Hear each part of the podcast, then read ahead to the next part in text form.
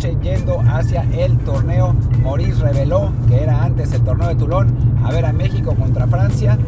Nos ganó el entusiasmo tricolor y nos vamos a ir para allá. Pero bueno, pues como tenemos muchas horas de viaje, pues aprovechamos para grabar ahora mismo y espero que esté bien. Si me oyen mentando madres es porque está lleno de trailers el camino. Y yo soy Martín del Plazo y me acompaña como siempre Luis Herrera, por cierto. ¿Qué tal Martín? ¿Qué tal gente que nos acompaña en este episodio especial eh, de Desde el Bar? Que bueno, además ya quien está en Telegram, en Desde el Bar POD, sabrá que decidimos hacer una especie como de rueda de prensa con ustedes. Les, encargamos que nos hagan preguntas para armar este episodio, así que va a ser un, un episodio muy variadito con muchos temas diferentes. Antes de continuar, les recuerdo que estamos en Apple Podcast, Amazon Music, Spotify, Google Podcast y muchísimas más. Por favor, suscríbanse en la que más les guste y si es Apple Podcast, también déjenos un review de 5 es un comentario para que más y más gente nos encuentre. Y como ya les decía, entren al Telegram, arroba desde el bar POD, no solamente para participar con nosotros, sino también para que se puedan ganar una playera de la selección mexicana. Ahí pueden encontrar también la dinámica con la cual deben participar para ganarse esta playera firmada por Raúl Jiménez, Memo Ochoa y Andrés Guardado. Así es, así es. Y bueno, hoy como dijo Luis, pues vamos a hacer esta pues como rueda de prensa, les pedimos preguntas, nos contestaron preguntas, nos contestaron un montón de preguntas, así que no vamos a poderlas eh, responder todas, pero sí vamos a tener bastantes y bueno, vamos a tratar de, de, de incorporarlas lo más, lo más posible, pues será como ya hemos hecho dinámicas parecidas, Luis preguntará y yo responderé una y después Luis preguntará y se responderá a sí mismo en la siguiente y así vamos a, a seguirla y bueno, debatir un poco si es que se requiere, ¿no? Sí, porque en este caso, pues como Martín va manejando, no sería buena idea que él se ponga a leer las preguntas. No. Ya, no, no. Eh, queremos llegar hasta el estadio eh, con bien. Pues venga, mandaron ya, al momento que empezamos a grabar, hay casi 50 preguntas, así que sí, se ve complicado que, que entren todas, pero será el esfuerzo. Si me salto alguna, pues es simplemente porque se parezca ya mucho a, a alguna que haya hecho alguien más, pero procuraremos usar la mayoría o dejar algunas para otro episodio similar. Y arranquemos con una que nos manda Ramiro Priego, que pregunta, ¿hay riesgo de que Johan Vázquez sea vetado por su post de Instagram? Yo no creo que, hay, que haya riesgo de que sea vetado, pero creo que hay riesgo de que no vaya al Mundial. O sea, me parece que el hecho de que Tata Martino no lo haya usado en los partidos donde estuvo sano, simplemente para dejar claro, eh, estuvo, sí estuvo lesionado en el segundo partido, donde quizás es donde hubiera podido jugar, porque ahí fue donde utilizó a Jesús Angulo como, como, lateral, como central por izquierda en línea de tres. Pero bueno, el caso es que ahí sí estaba lesionado Johan, pero en el primero y en el tercero no estaba. Que no lo haya utilizado me parece que es una buena señal, una mala señal pues, de que el Tata no le gusta mucho, no lo quiere. Digo, ya sabíamos que no era su, su central favorito en la vida, eso, eso está claro. Pero esta es una, una declaración de intenciones y puso Héctor Moreno el partido completo, el primero y el tercero. Así que eso ya te dice bastante. Sí, por otro lado, el hecho de que no lo haya utilizado en el tercer partido se podría atribuir a, a mera precaución tras bueno, un jugador que, que, estuvo golpeado, que viene una temporada europea larga. Que, que, a ver, lo criticamos por dejar a, a, Corona más tiempo del debido contra Ecuador. Quizá en el caso de, de Johan había sido precaución. Y también que lo haya dejado fuera de esos partidos, pero también de la lista Nations League, es raro, ¿no? O sea, uno pensaría, los que están fuera de la lista Nations League son los ya seguros, ¿no? Entonces sería muy extraño bajar a Johan de esa lista porque ya esté completamente borrado. Sí, sí, sí. Lo que sí está claro es que si fue por precaución, pues se ve que no se lo dijo, porque el, el post de Instagram de, de, Johan, pues sí es bastante claro. Pero no, no creo que lo vayan a vetar por eso, pero sí, o sea, ahora cuando haga el power ranking de los seleccionados la próxima vez, no lo voy a poner tan alto como estaba en el, en el anterior. Ahí está. Pues segunda pregunta que nos manda un usuario sin nombre, probabilidades reales de un cambio de técnico, pues se la contesto yo y la verdad es que son cero. Cero. A este punto ya no lo van a cambiar, para bien o para mal. Yo les decía el año pasado que debían correrlo cuando acabó la Copa Oro, me tiraron el loco, ahora ya debieron hacerme caso, pero sí, en este momento ya no será cambio, ¿no? Hay gente que quiere pensar en que es que sí, haciendo un último minuto con Almada o con quien ustedes quieren nos irá mejor, y pues podría ser, pero no funciona así en temas de elecciones. Hay que reconocer que la Federación Mexicana es un poco más seria en ese sentido que algunas, no sé, de Sudamérica, de África, de Asia, que sí hacen cambios de último minuto. Creo yo que aquí ya se la jugaron con Martino, a ver qué resulta. Y ya después del Mundial, aunque ahora digan que sí, puede que se quede, ni de broma se queda, pero previo al Mundial no se va. O sea, se quedaría si nos lleva el quinto partido, pero pues no, va a pasar. Te pregunta Manuel Trillo, ¿por qué Ramón Raya a veces se pone muy hater? Pues porque así es. Pero la, la, verdad es que Ramón no se lo toma en serio. O sea, no, no, no se pone tan hater a propósito. Lo hace por provocador, más, más que otra cosa. No es que se enoje realmente en Twitter, ¿no? Entonces, le gusta andar ahí eh, picándole, buscándole chichis a las culebras, digamos. Y por eso se pone en ese plan. Pero no, realmente en la, práctica no es así. Ahí está. Me pregunta Héctor que qué tal va la recuperación por la caída de Luna. Pues estamos grabando episodio incluso desde la carretera, así que se imaginarán que no va muy bien todavía. Estamos paginero. Vamos a una pregunta más de Alexis Ávila. ¿Cuál es el camino realista para que México mejore su generación de talentos? El camino realista, hijo. Eh, no hay mucho. Creo que el camino realista es aprovechar cada vez a los jugadores de doble nacionalidad más, porque son esos futbolistas con el, digamos, el estilo de juego de México, las características físicas que ayudan a México con el desarrollo que tienen en Estados Unidos, ¿no? que, que, es otra alimentación, es, es otra cultura deportiva, es, es otro tipo de, de, de, eso, de desarrollo. En México, pues creo que tendría que ser que la federación empiece a implementar programas como pues un poco en, en, de otra manera, pero en macro, con el, como el Garuda Select de Indonesia, ¿no? O sea, cosas un poco artificiales, porque a nivel de cultura deportiva, pues va mucho más allá de lo que puede hacer la Federación Mexicana, es la cultura deportiva de México, a nivel de alimentación lo mismo, eh, a nivel de corrupción, pues es lo que hay, ¿no? Entonces, sí, o sea, mientras la, Federación sea más seria, mejor será eh, producir talentos, pero pues no está tan fácil. y también hay que decir que no es que no se invierta en la gestión de talentos, no es que no haya una, pues un esfuerzo de la Federación de los clubes, o sea, recordemos que en la Liga Mexicana, de mucho que le criticamos, pues uno de los factores que han utilizado para, digamos, este, bloquear a los equipos de ascenso, de una expansión ahora, para que puedan subir, es esta regla que de que cualquier equipo de primera debe tener filiales hasta los 13 años. O sea, si hay un trabajo de inferiores, si hay un esfuerzo por tener mejores fuerzas básicas, de lo que se hace bien con selecciones juveniles, de que van de gira por todas partes. Falta quizá pues, más profesionalización, eh, invertir más en lo que es en desarrollo, de, de cuestión física, de nutrición, entrenadores, entrenadores que, que, no, que no sea simplemente, ah, sí, la mitad de equipos, pues sí tienen a entrenadores de juveniles que son simplemente, pues, lo que encontraron o lo, lo, que, lo que estaba a la mano de, ah, pues se retiró este jugador y quiere ser técnico, mándalo a los sub-18, ¿no? Son, aunque, son, aunque, no tenga... Son profes, ¿no? O claro. sea, como el profe de educación física, pues eso tiene. Entonces, por ahí les falta invertir un poco más, pero vaya, no, no es que estemos tan atrasados, simplemente, pues, eh, también va de la mano con lo que es la falta de cultura deportiva y de nutrición y de trabajo físico de la juventud mexicana en general. Una más, de Fernando Villa. ¿Qué selecciones consideran las más fuertes de cada confederación que participarán en el Mundial? Me, me lo quedo para mí. Ok. Sí. Pues la más fuerte de, de, Sudamérica es Brasil. Lejos. Por mucho. Bueno, Argentina está jugando bien, pero creo que Brasil de todos modos sí es la más fuerte. De Europa me parece que es Francia, más allá de que haya fracasado en la Euro. Luego se repuso en la Nations League. De la CONCACAF, uf, pues tendría que reconocer que en este momento le pinta un poco mejor el panorama a Estados Unidos, pero no estamos realmente muy, muy separados. A fin de cuentas, en el elemento quedaron terceros. De África, pensaría que Senegal. Sí. De Asia, no las conozco tan bien, sí que diré que Japón, pero no. Así, ahí sí es más como de memoria. Yo las conozco un poco mejor y diré que Japón. Ahí está. Y de Oceanía, pues Nueva Zelanda, porque no hay más. Por descarte, ¿no? Sí. sí no, no, está tan complicado, la verdad, en este momento. O sea, quizás en Europa puede haber un poco más de, de discusión con Inglaterra o con Alemania, pero todas han dado pasos en falso. Incluso Bélgica fue goleada por Holanda. O sea, sí, creo que es Francia también. Ahí está. Una pregunta más de. ¿De quién es? Ah, de Manuel Trillo, que, ah, que ya dos. ¿Crees que Matías Almeida se lleve mexicanos a Grecia? Pues quería llevarse la Chofis, ¿no? Era, era lo que salía en, como rumor. A ver, pues a la Chofis se lo podría llevar porque está libre, no, no está tan grave. Eh, Sí, quizás, no, no me parece imposible, porque muchas veces los técnicos se llevan jugadores a los que conocen y a los que confían, y pues obviamente Almeida conoce a los mexicanos y confía en ellos.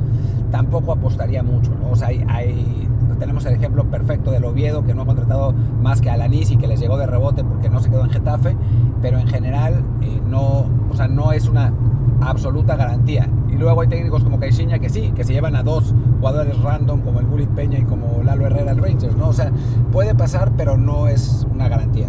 Sí, el caso de, de, de Almeida. También vi que se habló de Diego Reyes, que acaba contrato con Tigres, entonces será libre, entonces una posibilidad más. para Almeida yo creo que sí, el hecho de mantener vínculos con México pues le, beneficia también pensando a futuro, tener eh, oportunidad no solo en Chivas, sino en otros clubes. Entonces por ahí creo que tiene una motivación extra para llevar jugadores mexicanos. Además, claro, de que los conoce bien pues, por el tiempo que estuvo en Guadalajara y en la MLS, que bueno, aún está muy cerca de México, ¿no? Eh, siguiente pregunta de Jonathan Trujillo. ¿Por qué aún no se nota tanto la, la hegemonía económica de los regios? Tuvieron su época dorada al principio de Guiñac, pero ya no lo han logrado. Esta me la quedo yo. Yo creo que tiene que ver muchísimo con el sistema de competencia. hacer torneos cortos con liguilla no es tan fácil, digamos, este, el mantener simplemente un paso constante, como sería una temporada larga, de que ahí sí, los equipos más ricos en Inglaterra, en España, en Alemania, donde ustedes quieran, acaban dominando. En el caso de México, bueno, al estar eh, haciendo torneos mucho más breves, en los que puedes arrancar muy bien y de repente te caes un poquito en la jornada 12 y llega un club que eh, no estuvo tan, tan fuerte, pero que, encuentra su punto futbolístico fuerte, en, ya sea en noviembre o en, o en abril, pues ahí sí hace mucha diferencia, ¿no? Y también creo que a los Reyes pues les ha fallado un poco, sobre todo al Monterrey, el tema de la elección del técnico. Sí, bueno, pues, y ahora están otra vez con Bucetich, así que, que Dios los perdone, pero creo que la Champions es un buen ejemplo, ¿no? O sea, el Paris Saint Germain y el, Manchester City no lo han podido ganar aún mientras roban en sus ligas, precisamente por eso, porque en los torneos cortos hay mucha más variabilidad, ¿no? Y un mal partido te condena. Le pasó al City contra el Madrid, ¿no?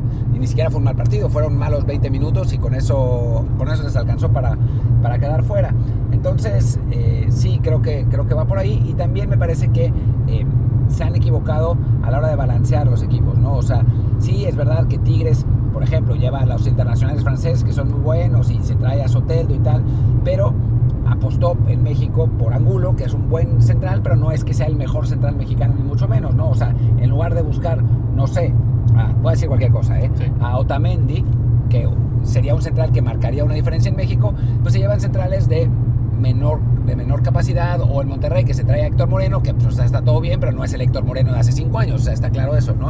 Entonces creo que sí les ha, faltado balance y es un poco lo que platicábamos con, que ha sido el, el, gran mérito de Atlas, ¿no? Que sin gastar tanto, pero sí ha buscado futbolistas específicos para los roles que quiere Diego Coca en el equipo, ¿no? Entonces, eh, pues ahí sí me parece que, que les gana la, la Nuevo Riquez a los regios como para, pues, perder un poco de la ventaja que tienen económicamente. Ahí está. Pregunta también este José Pablo Estrada, esto no entiendo muy bien, ¿puede haber una puja por parte de federación y dueños a mejorar de verdad el tema selección de cara a 2026? Yo no entiendo puja, yo creo que, que sí puede haber un impulso, me refiero, supongo que se refiere a eso. Pues tienen que, ¿no? O sea, México no puede fracasar en, en su mundial, ¿no? O sea, hacer un Sudáfrica sería una vergüenza absoluta. Entonces, creo que, que, algo van a tener que hacer. Yo creo, sinceramente, que donde van, a donde van a empezar es con el técnico y me parece que van a ir por Bielsa. O sea, yo tengo esa impresión que, o sea, tienen que encontrar un técnico que sea capaz de mejorar las individuales, las individualidades en torno al colectivo y Bielsa es el primer nombre, ¿no? O sea, así como fue la Volpe en 2006, o sea, cuando recordemos que cuando entra la Volpe en 2002 había una generación que pues, no se estaba yendo específicamente, pero ya había pasado, ¿no? La de 94, 98, ¿no? Que era una muy buena generación. En, 2000, en 2002 pues ya llegaban los últimos estertores, recordemos que todavía 2002 van Campos, Luis Hernández y y Alberto García Aspe, pero pues ya para nada en ese, en ese nivel. Cuauhtémoc pues sí estaba, pero ya no tampoco era, era el mismo, ¿no? o sea, había, había una bajada, ¿no? Eh, y llega la Volpe y cuando llegó lo dijo, ¿no? O sea, lo Braulio, lo Duilio, tenemos que encontrar relevos y los encontró, ¿no? Encontró a Salcido, encontró a Osorio, encontró, digo, teníamos la suerte de tener a un Rafa en su mejor momento, ¿no?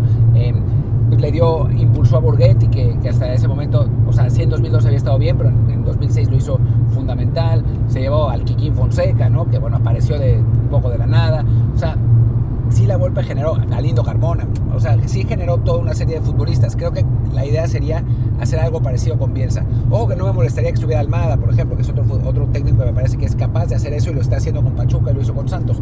Me parece que por ahí va a ir, porque generar talento así como tal en cuatro años no, no se va a poder, es demasiado poco tiempo. Sí, no, creo que ahí la federación se equivocó un poco en cuanto a no marcarle a Tata Martino o a quien fuera el técnico en este ciclo el decir la, la clave es el 26, ¿no?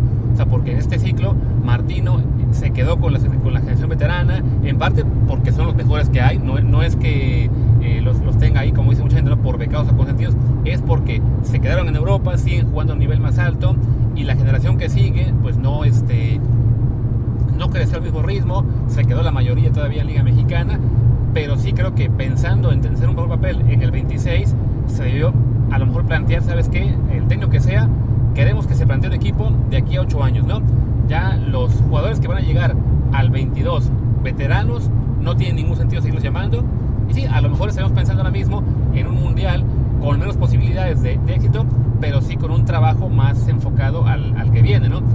Ahora lo que, lo, lo, que tocará para Bielsa o para Almada, para quien sea, pues sí, va a ser simplemente una renovación de plantel eh, más inmediata, eh, pero sin mucha posibilidad de, de, de pensar a, a, largo plazo o de buscar así talento, no, es lo que haya, pues será, será con lo que trabaje, pero sí, no, no, no hay un proyecto largo como se hubiera querido hacer. Yo sí confío en Bielsa, la verdad. Lo hizo en Chile, lo ha hecho en sus, en sus, en sus clubes, o sea, es un tipo que es muy bueno sabiendo, pero obviamente porque llevan con el mismo sistema años, pero entendiendo su sistema y acoplando a los jugadores que mejor se adaptan a él, ¿no? O sea, ahí sí se van a poner, se van a volver locos los periodistas, porque van a decir, ¿por qué no está tal y cual y no sé qué?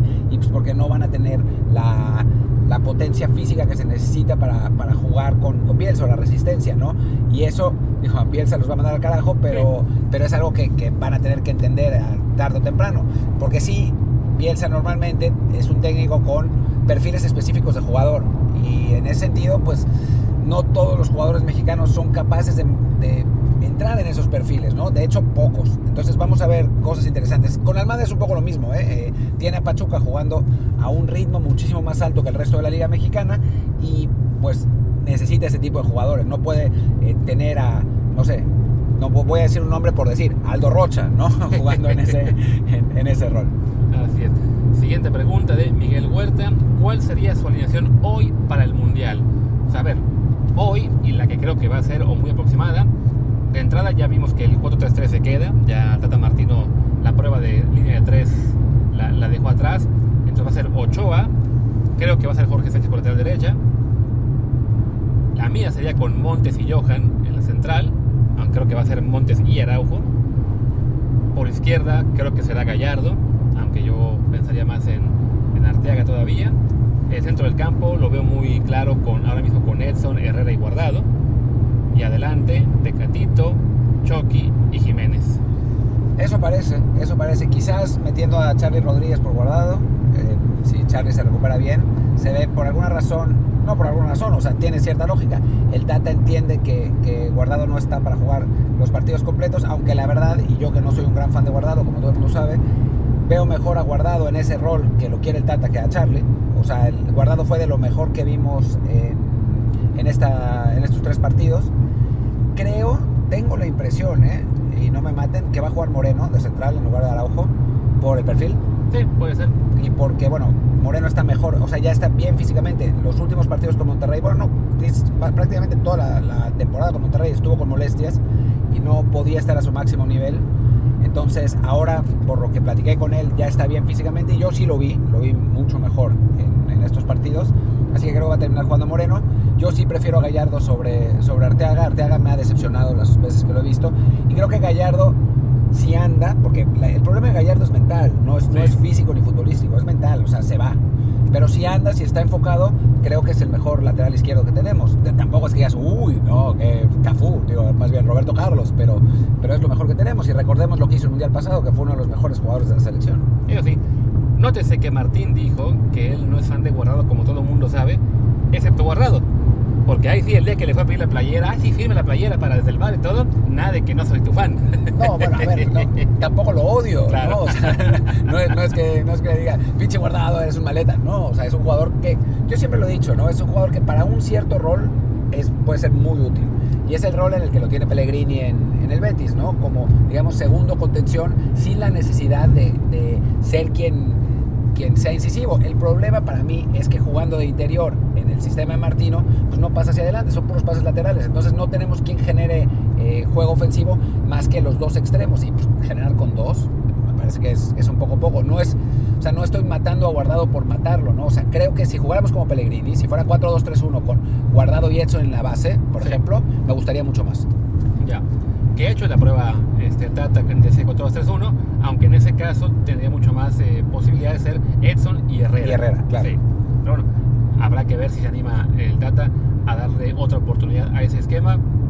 El No lo veo imposible, Sí, ¿eh? tío, hablemos de que después de los partidos de esa última fecha FIFA, bueno, de esa gira, comentó de que sí ve el 4-3-3 como la, la base más fuerte, pero bueno, aún quedan pruebas, aún habría chance ahí de que eh, intente otra cosa, pero sí siempre con línea de 4. Ya línea de 3 atrás creo que nunca más lo volverá a hacer. Siguiente pregunta. ¿Dónde está? Ah, sí. ¿Qué probabilidades hay de que los equipos mexicanos y la selección vuelvan a torneos con Conmebol? Pocas. Eh, creo que si algo se puede hacer es lo que, lo que pues dejó entrever un poco el, el presidente de la, eh, Conmebol, Alejandro, no me acuerdo qué, que, le, que dijo precisamente, o sea, directamente a Jesús Martínez que pues por lo menos sus equipos se metían a Libertadores, ¿no? O sea, por ahí un acuerdo entre particulares no me parecería imposible siempre y cuando tuviera el aval de la, de la federación y, de CONCACAF. Así como antes, que tuviéramos tres equipos calificados por liga y eso, lo veo complicado. Veo más fácil que se haga o un torneo ad hoc o que haya algo de selecciones. O sea, Sí. si, es- si se hace un torneo ad hoc como una liga panamericana, ¿no? Alguna como una madre así, que, que jugaran dos equipos, porque además la Conmebol lo necesita, ¿no? Claro. Lo necesita deportivamente, porque todo lo dominan Argentina y Brasil, y lo necesita económicamente. Entonces, no me parece imposible que sea así, pero la relación que teníamos de antes la veo más muy complicada. Además, como dice Martín, también se depende mucho del aval de CONCACAF y CONCACAF en este momento no está en buena relación con CONMEBOL porque además no le conviene CONCACAF ceder a equipos mexicanos a, Sudamérica. O sea, lo- el tema de selecciones es más factible que vuelva a haber una Copa de América como la fue la Centenario, que sean, ok, los seis sudamericanos, seis de Centroamérica, se reparten el dinero, eso tiene más chance de, de pasar, ¿no? Pero en tema clubes, pues CONCACAF lo que quiere es acaparar todo el pastel y ya lo ven que, la que quiere que se quedó con la Conca Champions ahora con no sé cuántos equipos, como 30, incluyendo 6 mexicanos, 7 estadounidenses, estadounidenses, más 3 que vengan de la Leagues Cup, que van a ser más mexicanos estadounidenses, y luego también la Leagues Cup, que la van a jugar todos los países, perdón, perdón, todos, todos los equipos mexicanos estadounidenses, y eso también ya bajo la especie con acá. Entonces, la, la apuesta es sacarle todo el jugo posible a los clubes mexicanos, y ahí sí ceder a algunos clubes para que jueguen en Comebol, pues le quita lustre a Conca Champions y Leagues Cup, y la CONCACAF no quiere eso. Sí, está complicado. O sea, se ve, se ve difícil. La verdad es que se ve difícil, el- se ve feo el futuro, ¿no? Ya, ya creo que lo estamos padeciendo ahora ya. También la pandemia no, no ayudó, ¿no? Pero se ve complicado el futuro para las, las selecciones y los equipos de confederaciones que no sean eh, UEFA y Conmebol. Sí. Vamos a la siguiente pregunta, que esta va a ser para ti. Dice Miguel Huerta, que cuentes alguna anécdota del profe Osorio. ¿Alguna anécdota del profesorio? Algo que no haya contado. Eh, pues bueno, estoy pensando que no he contado del profesorio, pero pues, no, no me acuerdo que no he contado, así que contaré algo que ya, que seguramente ya conté. Eh, era divertido cuando uno le preguntaba al profe de que te describiera tácticamente, porque agarraba a los periodistas y los ponía de defensas. Entonces te decía, a ver, usted parece aquí, usted aquí, usted aquí, usted aquí. Y usted, ustedes dos son los contenciones, ¿no? Y entonces, usted que es el delantero, entre por aquí. Entonces decía, bueno, a ver, el delantero, usted, defensa central, ¿qué tiene que hacer? Y pues obvio el periodista no tenía ni puta idea. Nunca, nunca Claro. nadie tenía idea, ¿no? Eh, le decía, ¿salir? No. Lo que tiene que hacer usted es, eh, no sé, no me acuerdo, dejar cuatro metros entre usted y el contención porque si no va a, a sobre- a saturar la zona. Y a ver, usted, lateral derecho, ¿qué hace ahí? Yo, no, eh, no sé, llegar. No, tiene que cerrarse así, ¿no? Entonces era divertido, la verdad, era- eran padres esas, esos, eh, pues esas instancias donde uno podía convivir con el profe y podía entender más o menos lo que, lo que buscaba, algo que pues obviamente con Martino no, no sucede y que no sucedió con nadie más. El único que, que hacía cosas parecidas era la Volpe, pero no usaba periodistas, sino cualquier cosa que tuviera enfrente, Claro. ¿no? O sea, agarraba el salero y la mayonesa en la mesa y te decía, este es el central, este es el lateral derecho, ¿usted qué hace? Así. Sí.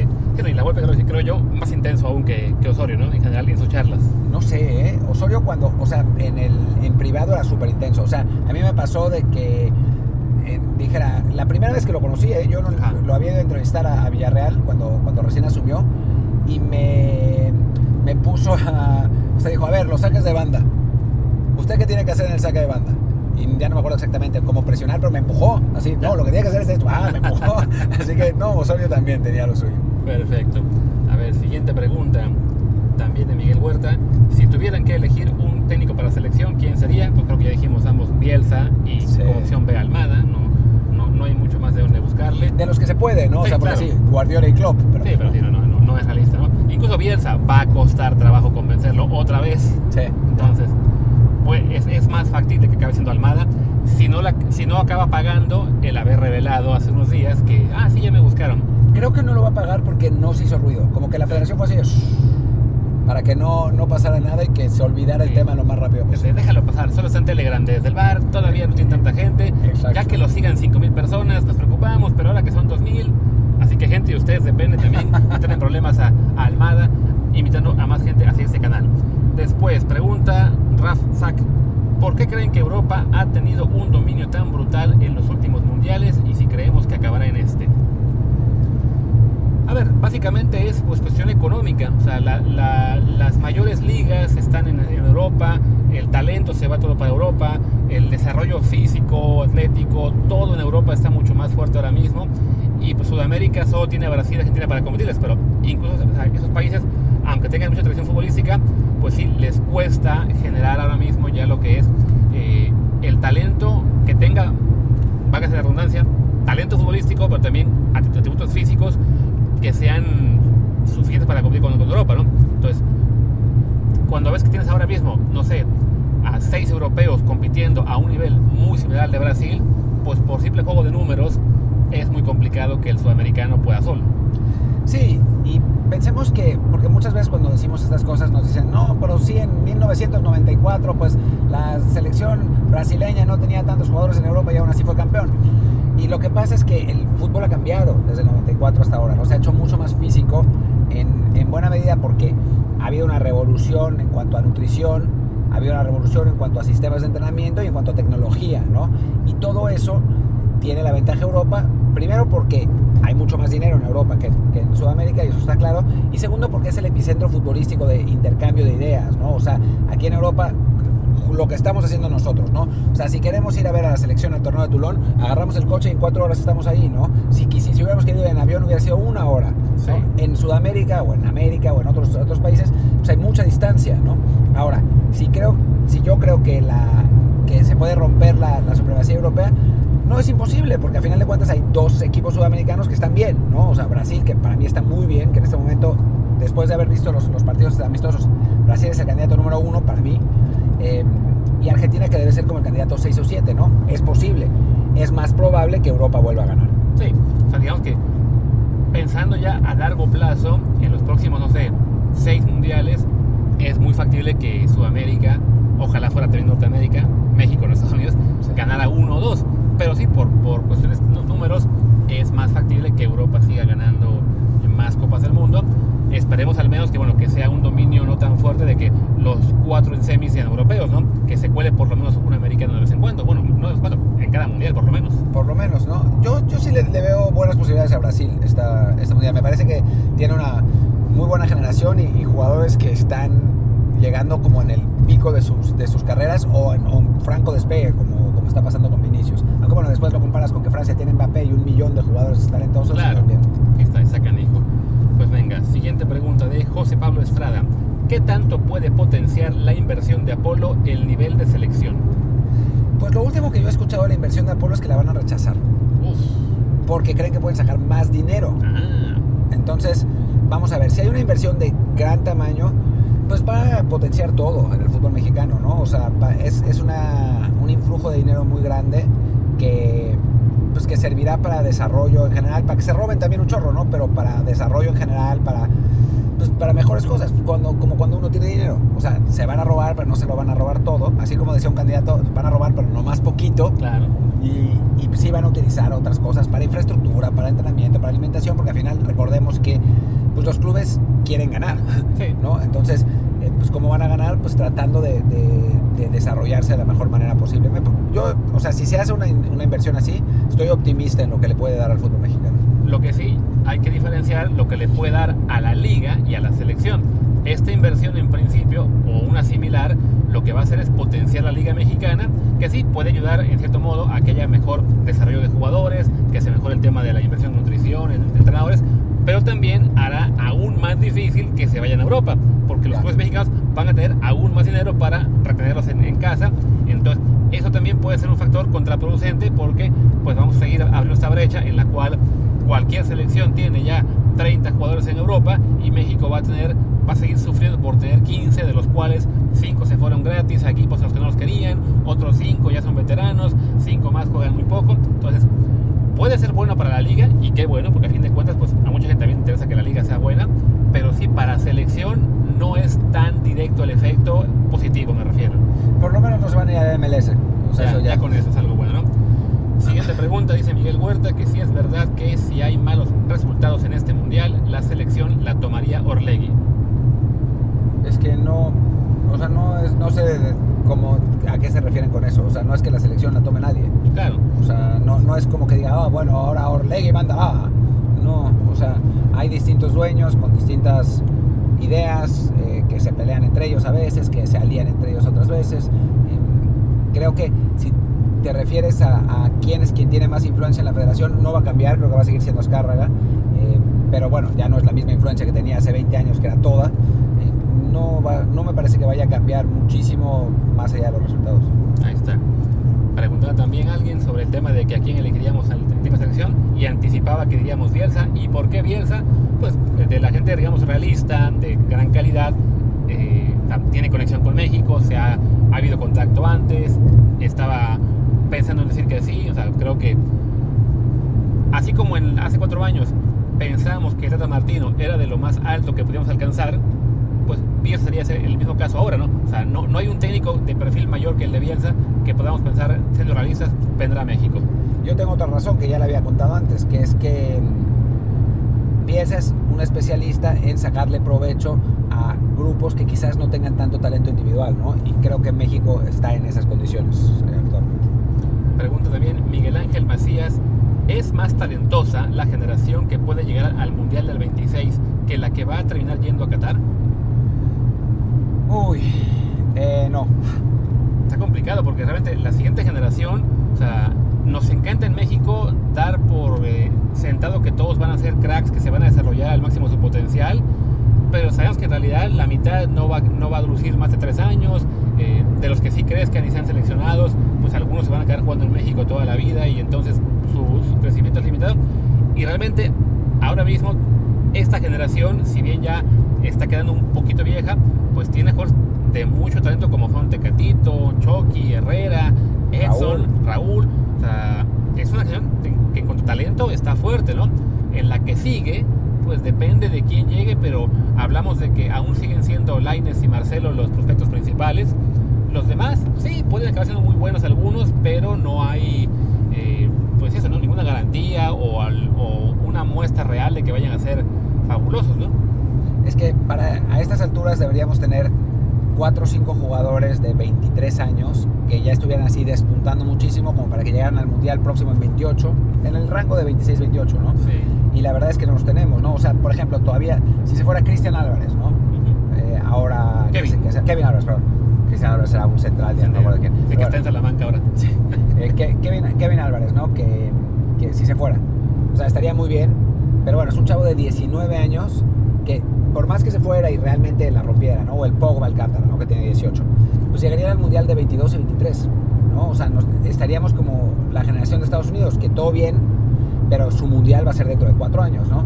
Nosotros no estamos en ese, en ese proceso, proceso. entonces los jugadores que ahora mismo tienen 22, 23 años, pues no están, no están en Europa, ¿no? O sea, está, está complicada la, la situación. Yo, yo no soy muy optimista para 2026, salvo por el hecho de que la federación está obligada a tener un, un, buen mundial y que va a ser en casa y eso siempre te ayuda. Así es. Pregunta Jonás, ¿lo de los vetos es cosa del Tata, de los jugadores o de la federación? Es más de la federación, la verdad. Eh, hay un reglamento interno que prevé sanción, sanciones de distintos tipos y, y bueno, pues esas han aplicado para los distintos jugadores que no han que, bueno, que han cumplido ese reglamento. El Tata perfectamente podría no, o sea, decirle a, los, a la comisión que no se, o sea, que, que se hicieran excepciones al reglamento y no lo ha hecho, ¿no? O sea, también, y hay algunos casos, como el caso de, de Javier Hernández, que sí es del Tata, pero pues ese específicamente me parece que era merecido, ¿no? O sea, pero, pero sí, es, es, o sea, hay un reglamento, esa es, la realidad. El Tata también tiene su parte de responsabilidad, me parece que es correspon son corresponsables. Ahí está. Eh, siguiente pregunta, que ya se me perdía, acá está. Miguel, otra vez Miguel Huerta, ¿qué pasó con Vela y sus declaraciones, ah, no, sus declinaciones a la selección? ¿Quiénes son los culpables? Pues el principal es Néstor, ¿no? No, no, sí, Néstor, claro. Néstor, Néstor de la Torre, que fue con el que, fue, que, era el directivo que tenía más poder en selección nacional en la época que castigaron a Vela y que además también era un directivo, digamos, muy, muy especial en el trato con jugadores. Entonces, pues Vela se hartó, simplemente, ¿no? O sea, no, no digamos que recordemos que es un jugador que para él el fútbol no es lo más importante, entonces para él pues no le compensaba lo que era lidiar con la federación, con Néstor, con la prensa quizá también, con el público, y pues prefirió ser feliz, llevas esta parte, básicamente. Sí, y la verdad le salió, o sea, también le dan, le dan a los viajes, o sea, ir a, con escala y estar todo madreado, o sea, como que para, para Vela su principal motivación era pasarla bien, o sea, estar, tener una, una buena vida, eh, y al mismo tiempo no quería, o sea, no, no se siente bien, eh, que eso también habla bien de él, creo, quitándole lugar a alguien que se lo peleó cuatro años, ¿no? O sea... Sí, lo, lo, que pasó en 2014, ¿no? Que le insistían que fuera de todos modos, aunque fuera únicamente del Mundial, y él dijo, no, no, porque yo no estuve en, en la eliminatoria, entonces no, no le quería robar el lugar a nadie. Ojalá lo hubiera hecho, sí, hubiera jugado él en lugar, no sé, de aquí, no de quien fuera. El Piojo dice que, que con, con Vela llegaban a semifinales en el Mundial y yo no lo dudo.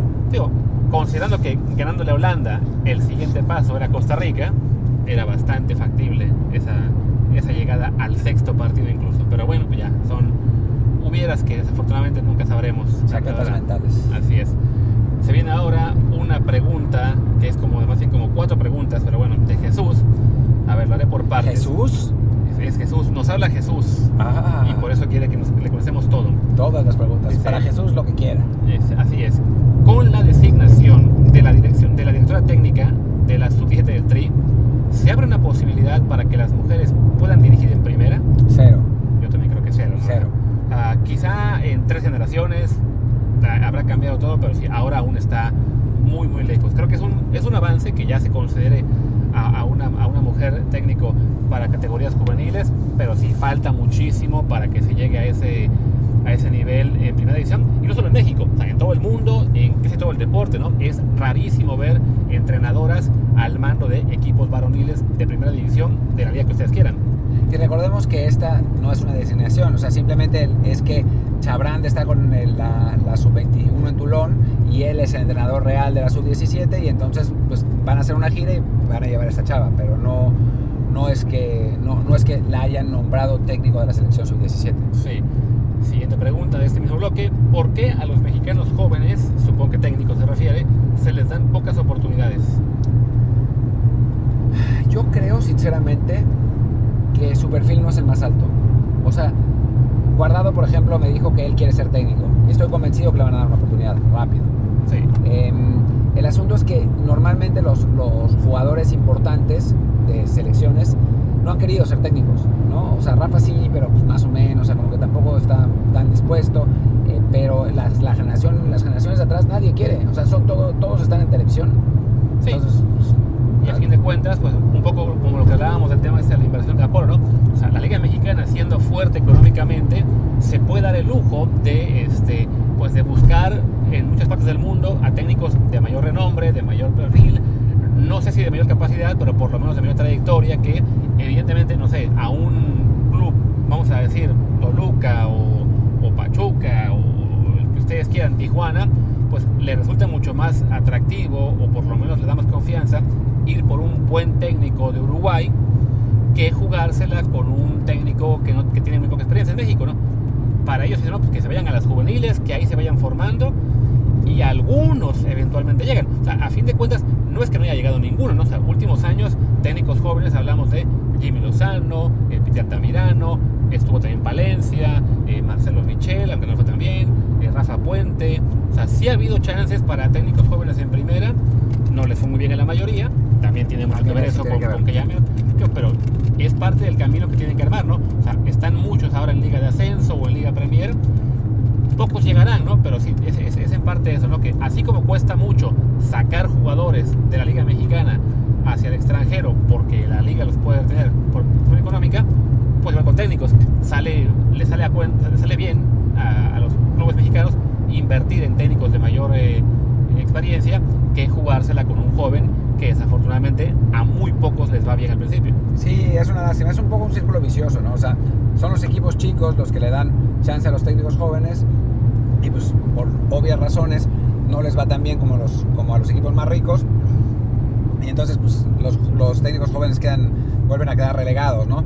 Lo que también es cierto es que pues ninguno de los jóvenes mexicanos ha sido un larcamón, ¿no? Que de pronto agarra a un equipo como Puebla y lo, lo, lo, tiene en los primeros lugares constantemente, ¿no? Ojalá que sea Jimmy, ahora con, con Necaxa, que pueda eh, mantener ese buen ritmo con el que terminó la temporada pasada para, una siguiente, para la siguiente temporada y entonces sí eso le permita pues seguirse proyectando. Sí, ¿no?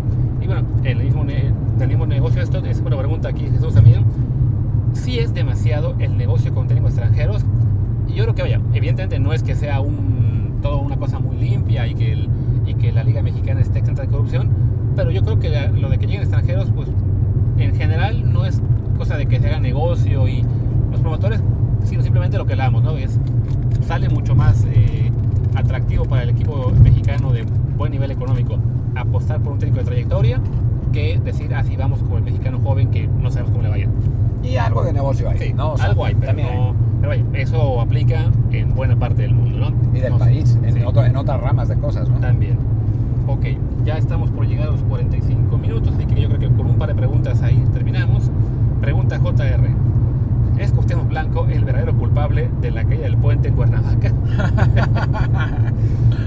eh, Técnicamente supone que no. No, no, no tiene que ver él.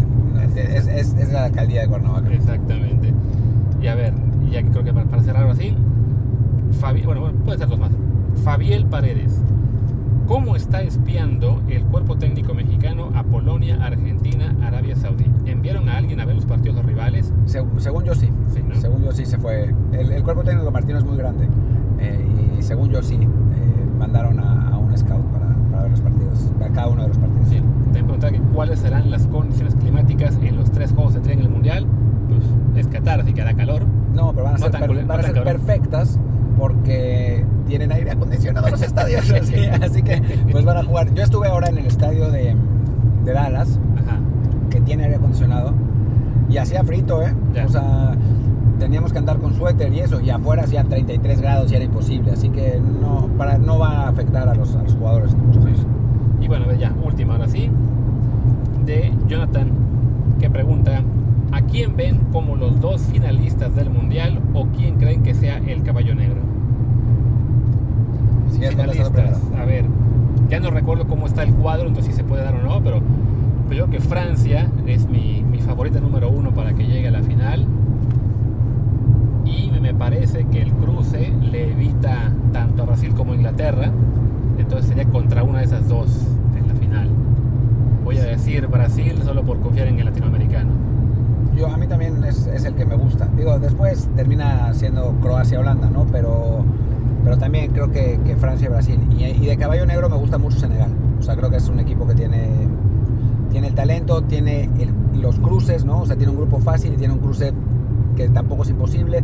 O sea, creo que... Con Estados Unidos, probablemente. Sí, contra Estados Unidos probablemente o contra Irán.